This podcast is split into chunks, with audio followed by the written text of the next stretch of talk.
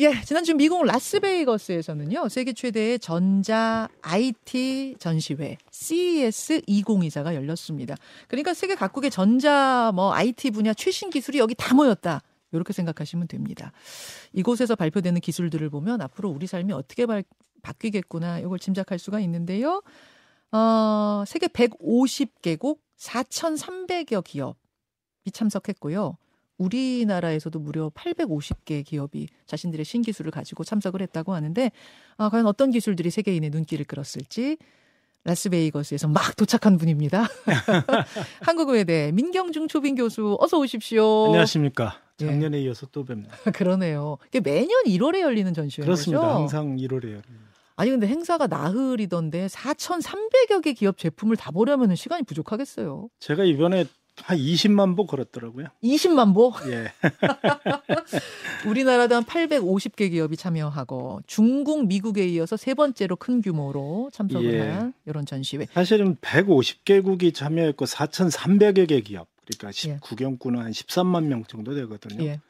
한국 기업이 수적으로는 중국 기업에 비해서 세 번째지만 음. 실제 대기업관, 중소기업관, 스타트업, 대학관까지 합치면 사실상 그렇게 균형을 맞춰서 나온 것은 미국 다음에 어, 한국이 두 번째라고 볼 수 있고요. 어. 중국 기업들은 숫자는 많은데 네, 아주 네. 자그마한 아, 액세서리 업체 이런 것들이 많은 거죠. 아, 부품 소재도 아, 사실상 우리가 두 번째였다. 뭐 이렇게 볼 수 있는 이번 CES의 에, 키워드라고 그럴까요? 전체적으로 둘러보신 총평 주신다면? 이번 주제는 올 투게더 올 원이라는 주제였거든요. 음. 이 모든 산업 분야가 이제는 하나의 자기 협, 자기 분야가 아니고 모든 산업 분야가 협력해서 기술을 모든 인류를 위해서 사용하자라는 음. 거고요. 그렇기 위해서 이제 게리 샤피로 회장이 이제 CTA라고 CES를 이끄는 그 회장이거든요. 예. 이제 만나서 인터뷰를 했는데 이제는 모든 산업이 뭐 모빌 뭐 자동차든 비행기든 food tech든 농업 분야든 한 산업 분야가 협력하지 않으면 안 되는 거고 바로 그것을 연결해 준 하나의 device나 아니면 기술이 바로 AI라고 하는 그렇죠. 우리가 챗 GPT라고 하는 generative AI 생성형 AI가 그 베이스에 깔려 있다. 음. 어, 그렇게 볼 수 있는 거죠. 아, 사람처럼 생각할 수 있고 판단할 수 있는 AI가 네. 연결돼 있다. 예. AI와 연결 두 가지 키워드를 그렇습니다. 뽑을 수가 있겠네요. 네.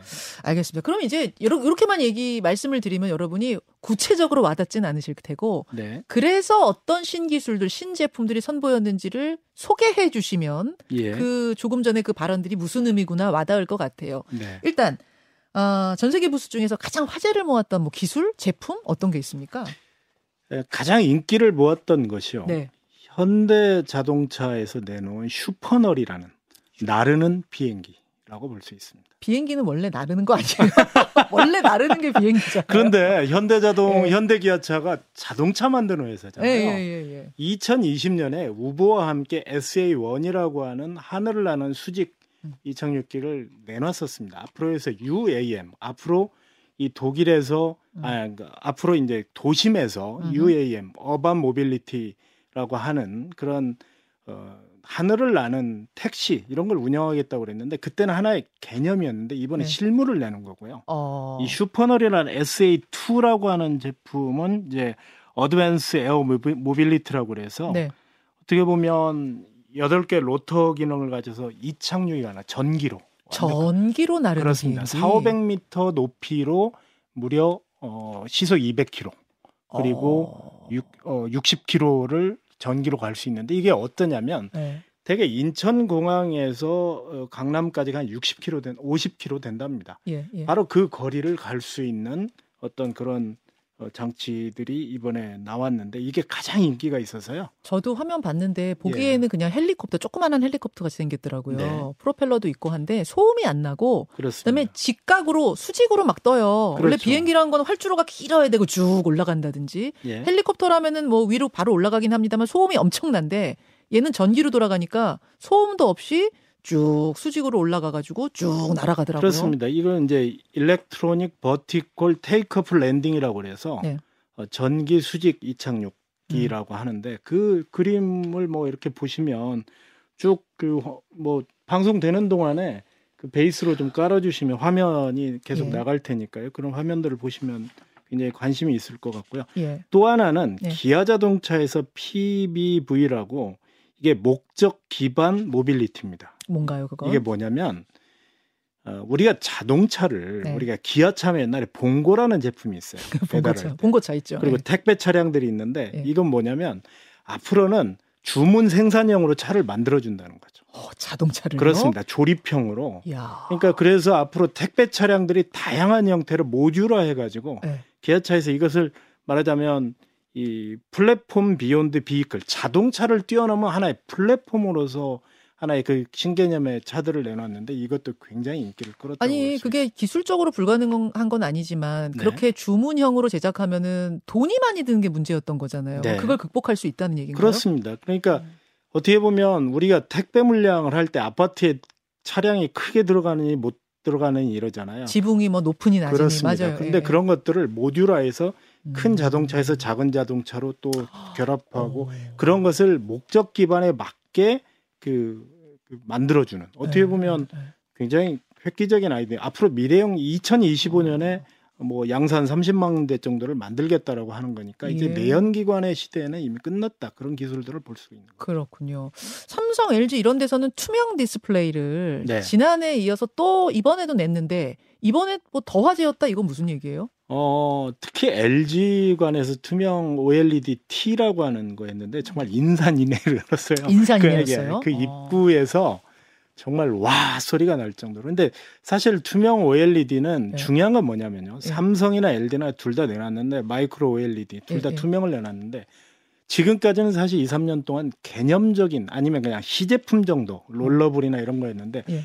드디어 올해부터 일반 시중에 판매되는 제품들을 내놨다. 어... 그래서 이제 그 투명 OLED가 뭐 어떤 장점이 있냐면요. 네. 우리가 예를 들어서 빵을 팔 때빵 네. 앞, 빵 가게 앞에 이걸 두면 네. 실제 빵, 뒤에는 빵이 전시되어 있지만 투명 OLED가 빵이 보이는데 음. 거기에 모든 디스플레이 장치들이 이 빵에 대한 설명이나 이것을 보여주기도 하고 빵의 실물을 보여주기도 함으로써 어... 그렇게 할 수도 있고 집안에서도 막 마찬가지로 평소에는 어... 뭐 거실을 보여주다가 예, 예. 어느 순간에 또 그게 창이 되고 디스플레이. TV를 틀면은 이제 거기서 또 TV가 나오고. 근데 왜냐하면 삼성이나 LG가 앞으로 예. 이제 그 이번에 가전 회사가 아니고 자동차, 모빌리티, 예. 전기 앞으로 무인자율이 오게 되면 예. 모든 그, 그, 유리 자체가 디스플레이가 되는 거예요. 음, 음. 그러니까 그런 개념으로 오히려 가전 회사를 뛰어넘어서 이제는 완전히 음. 사실 LG 같은 경우는 나는 자동차 절대 생산 안 해 하지만 그 껍데기만 빼놓고는 모든 장치들이 전자. LG에서 예, 전자 제품화하는 그런 걸 볼 수 있는 거죠. 그러네요, 그러네요. 민경준 교수가 개인적으로 꼽는 야 이거 신기하다 한 세 가지만 골라주신다면 어떤 저는요 신기술? 오히려 지금 대기업 얘기를 했지만 네. 진짜로 어, 놀라운 것은 자그마한 유레카관이라고 하는 곳에 작은 기업들이 있는데요. 유레카관은 어떤 기업들인가요? 유레카관은요 스타트업? 그렇습니다. 스타트업이나 음. 대학관이나 지역의 이런 관인데 네. 저는 네. 보통 4일에 기간 중에 3일을 여기에서 머물고요. 어. 시간이 있으면 현대나 삼성만 보고요. 왜냐하면 언론에서 많이 보도해 주니까요. 안 가도. 예. 근데 이곳에서는 정말 혁신적인 제품이 있는데 예를 들어서 이런 네. 거예요. 디지털 헬스 분야가 이번에 아주 핵심적이었는데 음. 디지털 헬스 분야에서 전북대학교 팀이 만든 혈전의 이미지를 그 추출해 주는 건데요. 이게 뭐냐면 우리가 피 몸 안에서 혈전이 막히면 큰일 나잖아요. 네네. 근데 그 전에는 이걸 의사들이 암실에서 이걸 했어야 되는데 음. 자외선으로 해서 이것을 실제 암실이 아닌 실제 광원에서 그걸 확대시키는 건데 이 기술 자체가 앞으로 인류의 단, 당뇨라든가 음. 여러 가지 것들을 쉽게 진단할 수 있는 그런 부분들에서 굉장히 획기적인 장치인데 대학에서 전북대학교에서 스타트업으로 만든 거거든요. 음. 이런 것들이 굉장히 의미가 있고요. 그 다음에 이제 지크립토라고 우리나라 기업에서 만든 그 선거 시스템 그러니까 그 블록체인 기술을 이용해서 전에는 이제 온라인 상에서 앱을 구현했는데 이번 실제 투표행위까지 오프라인에서 가능하도록 단계는 이게 세계 최초의 기술이라고 볼 수도 음. 있고요. 그다음에 딥비전이라고 미세먼지를 대당 막한 2억 원 되는 것을 어, 그 아주 소수 지역의 미세먼지만 디텍트할 수 있는데 이것은 뭐냐면 구청이나 지자체가 갖고 있는 모든 감시 카메라를 영상으로 초미세를 분석하는데 비용이 아까 그거에 비해서 뭐 엄청나게 싸게 그 음. 실시간으로 골목길의 어떤 상황들을 이렇게 볼 수 있는 이런 기업들이 있고요. 또 한 가지는 이 장애 부분을 특히 CES에서 굉장히 중시합니다. 장애인들이 비장애인과 어울릴 수 있는. 그런데 예, 예. 캥스터즈라는 우리나라의 스타트업인데 여기는 휠체어 있잖아요. 네네. 우리가 그 트레드밀이라고 왜 헬스클럽 가면 막 달리는 거 있는데 예. 휠체어를 타고 실제 거기에 올라가서 달리기를 하고 다른 사람과 온라인 게임도 하고 하면서 근력도 키우는 그다음에 어, 휠체어를 이렇게. 그래서 뭐 미국의 월마트라든가 보험부에서 굉장히 관심을 갖고 상담 요청이 쇄도할 정도로 잠깐만요. 지금 저 영상 준비해 그렇습니다. 오셨네요. 바로 저처럼 유튜버 근데 레인보우. 왜 저걸 개발했냐 했더니 자기 아버지가 4년 전에 주사를 잘못 맞아서 갑자기 휠체어 생활을 하게 됐다는 거예요. 네. 그래서 저 친구의 아버지의 그 불편함을 개선하기 위해서 근데 중요한 건 뭐냐면 어- 언뜻 보면 쉬울 것 같죠. 잠깐만요. 라디오를 들으시는 분들은 지금 무슨 장면인지 이해가 안 예. 가실 텐데 예. 그러니까 여러분 왜 그 온라인 게임 같은 거 할때 예. 자동차 운전하듯이 이, 이- 이런 영상을 한번 생각해 보세요. 그 위에 휠, 휠 휠체어를 탄 분이 올라가서 어 자동차 운전하듯이 휠체어를 돌려서 게임을 하는 거네요. 네, 그렇습니다.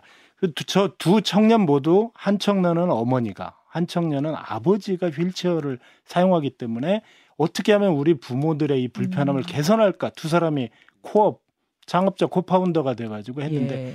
저게 간단해 보이지만 저 전 세계 모든 자기의 휠체어를 가지고 올라탈 수 있기 때문에 저 기- 기계가 굉장히 뛰어난 거고요. 음. 더군다나 게임 방식을 통해서 다른 사람과 온라인으로 게임하고요. 이게 어. 그 장애인 그 올림픽에도 곧 저것이 그, 종목으로 예, 나가요? 종목으로 어. 채택되는 것을 지금 기대하고 있다고 하는 거죠. 그렇군요. 통화 음을 차단해주는 마스크도 화제였다던데 예, 이건 뭡니까? 뭐냐면은요. 저도 네. 직접 써봤는데요. 예, 예. 저기 지금 보시는 것처럼 전화할 때 우리가 지하철이나 아니면 네. 그 비행기 안에서 내 전화를 누가 들을까봐 걱정되죠. 저 안에 실제로 이렇게 프랑스 스타트업 기업인데 네. 하나도 옆에서 안 들립니다. 아 잠깐만, 그러니까 우리가 전화할 때 옆에서 들을까봐 손 이렇게 막고서 그렇죠. 고개 돌리고 하는데 그렇죠. 화면에 저 나오는 것처럼 마스크를 쓰면 대고 얘기하면 예 아니 근데 저 마스크 아니어도 그냥 원래 마스크로 가리면 안 들리는 거 아니에요. 아니에요? 아니에요. 원래? 근데 실제로 해보니까 지금 현재는 유선으로 돼 있는데 예. 조만간 저기도 스타트업이거든요. 예. 그래서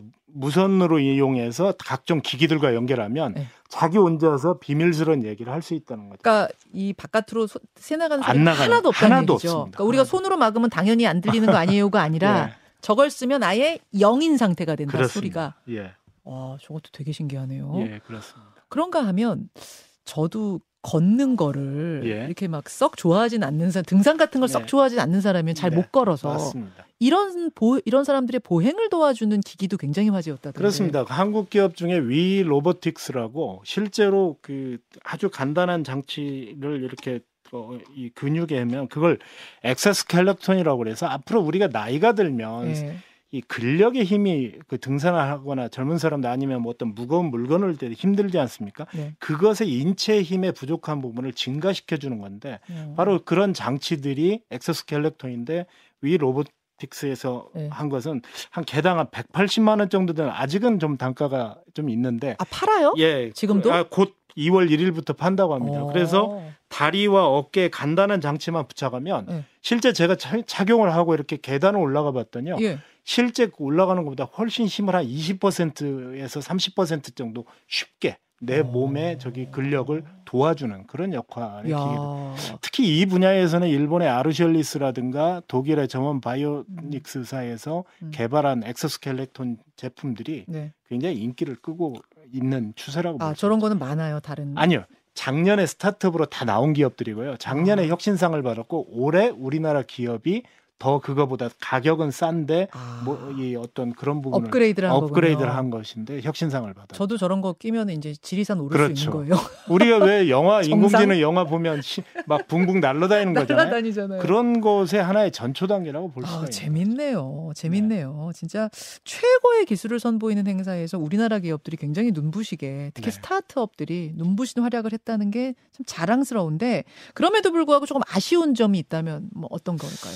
아, 저는 여전히 우리나라 지자체나 사실 기- 공공기관들이 돈을 대서 스타트업 기업들이 그 안으로 같이 갑니다. 음, 근데 유독 그 지역 관의 이름이 보이거나 그걸 지원한 기관들의 이름이 너무 많고 두 번째로는 너무 한국 사람들이 몰려 있다 보니까 음. 너무 외국인 바이어들이 들어가기가 두려운 거야. 아, 이것을 좀 La French Tech라든가 프랑스 여기에나 다른 곳처럼 좀 분산해서 어. 정부나 기관들이 돈은 지원하되 예.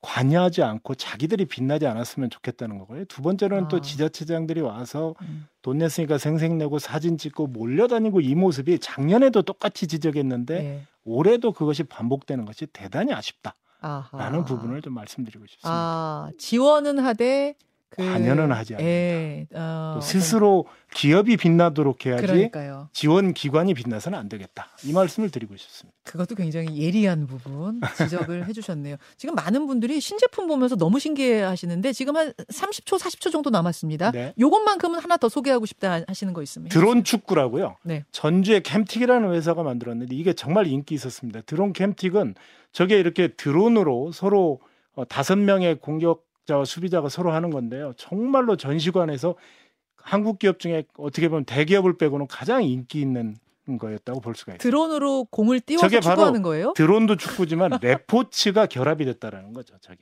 와 신기한 게 진짜 많네요. 여기까지 전 세계에 관심을 끌었던 이번 CES 2024를 막 다녀오신 한국외대 민경중 초빙 교수와 함께 어, 구경 잘했습니다. 네, 감사합니다. 고맙습니다. 네. 김현정의 뉴스쇼는 시청자 여러분의 참여를 기다립니다. 구독과 좋아요, 댓글 잊지 않으셨죠?